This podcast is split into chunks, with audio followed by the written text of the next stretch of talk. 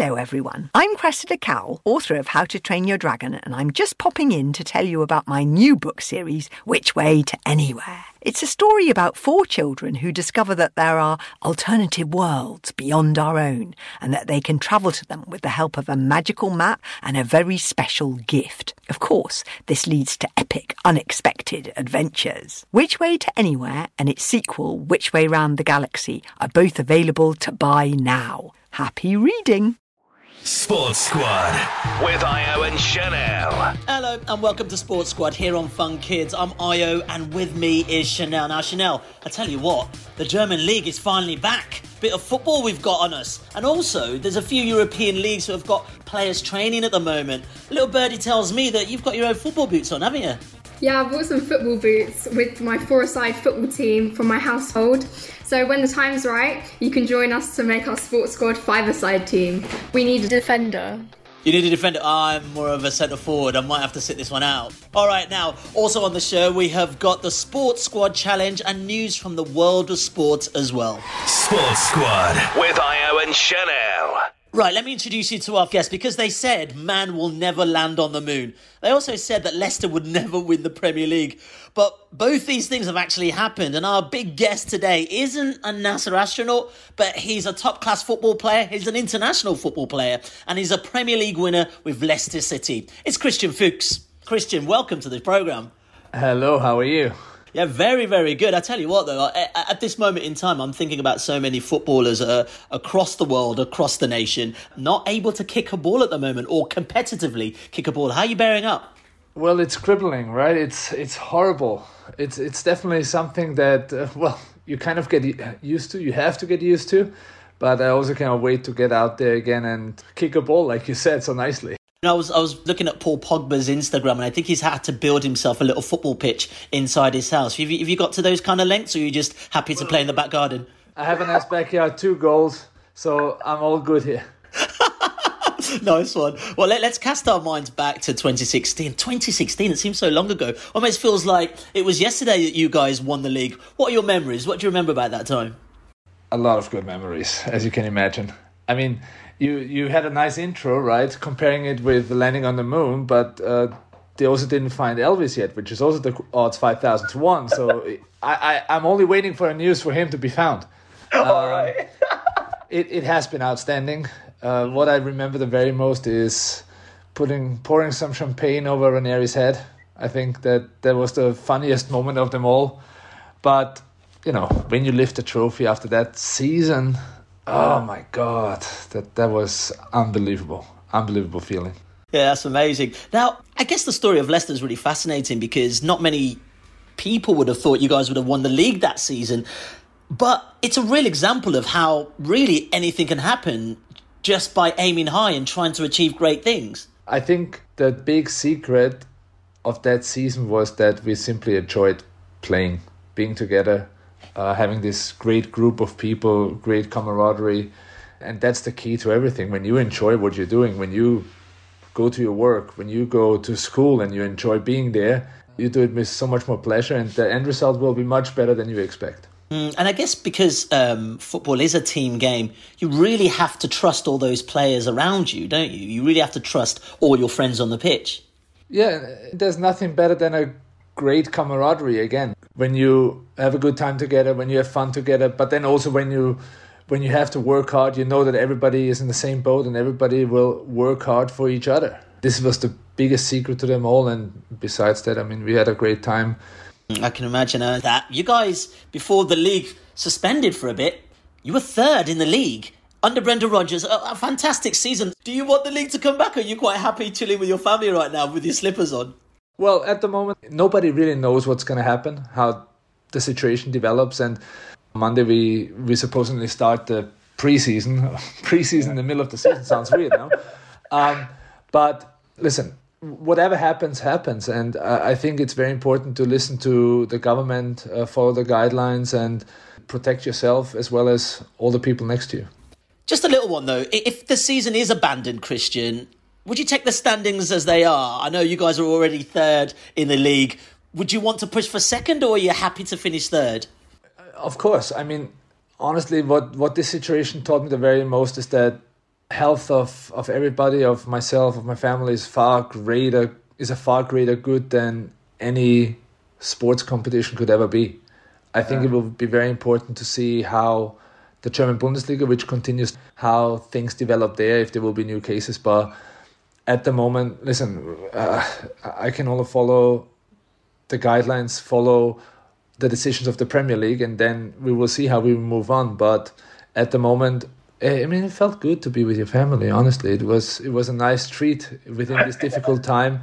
Um, but we are not the decision makers, and we trust that whoever makes the decision will make the right decision. Yeah, you know, a, a lot of people don't realize probably it's one of the downsides of maybe being a footballer is that you're away from your family a lot. You're traveling a lot, and obviously, the more successful your team is, the more traveling you're going to do across Europe, the more competitions you're going to be in, and uh, a lot of people probably don't realize how much that probably affects you as a, as a player. It certainly does. I mean, I don't want to say I'm I'm lucky when it comes to that because I'm usually most of the time alone here anyway, uh, with my family living abroad. But still, I love my sport. I love playing football. Um, I chose to not go to the US for a couple of it's nine, nine years now uh, to be with my family because I also love being here. You know, yeah. and this is simply a sacrifice that that I take. Um, I'm very certain that a lot of players take other sacrifices. And it, it always looks good on the outside, right? Oh, yeah, they're traveling here, they're traveling there. They have a lot of fans, a lot of followers on social media, like that's important. But uh, the truth is, we're just humans like everybody else, and uh, we are not, uh, well, we have the same judgment like everybody. So, yeah, yeah it's a sacrifice, big sacrifice. Yeah, Chanel, do you want to come in here? You have a dream job, you're paid to play football. So, what, in your opinion, is the best part of your job? What really excites me is is playing in front of a big crowd. In my first years of being a professional, I mean that's 17 years ago now. I was very nervous when you play in front of a couple of thousand people, right? It's now at the time where you know it, it, becomes normal. Uh, you get used to it very much, but nevertheless, when you can then celebrate with the crowd, at the end of a game or when you come into the stadium and you see how all the people uh, cheering for you. Even, even if i'm not playing you know even if i'm in the stands watching my team playing give their best i, I, I turn into a supporter. And a, a, really true supporter of leicester city. And, and this is something that feeling of being in a stadium full crowds and, and cheering for my own own players for my own teammates is is very good I've just started playing football, and it's one of the sports I need to practice and play in a team for my PGCSE. And any advice you have on how I can improve? It's funny that you mentioned it because with my academies that I have, this question comes up a lot of times, and uh, it's a very fair question because you want to get better and better. And to me, the the secret to that is first of all you gotta enjoy.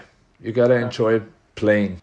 You gotta enjoy so, and and the outcome might be better than you think but then it's also finding the enjoyment in working hard, doing things, repeat things. When I was a child, and that's a true story, I don't know how many windows I smashed. I don't know how many times I had to clean the wall from my grandparents' house.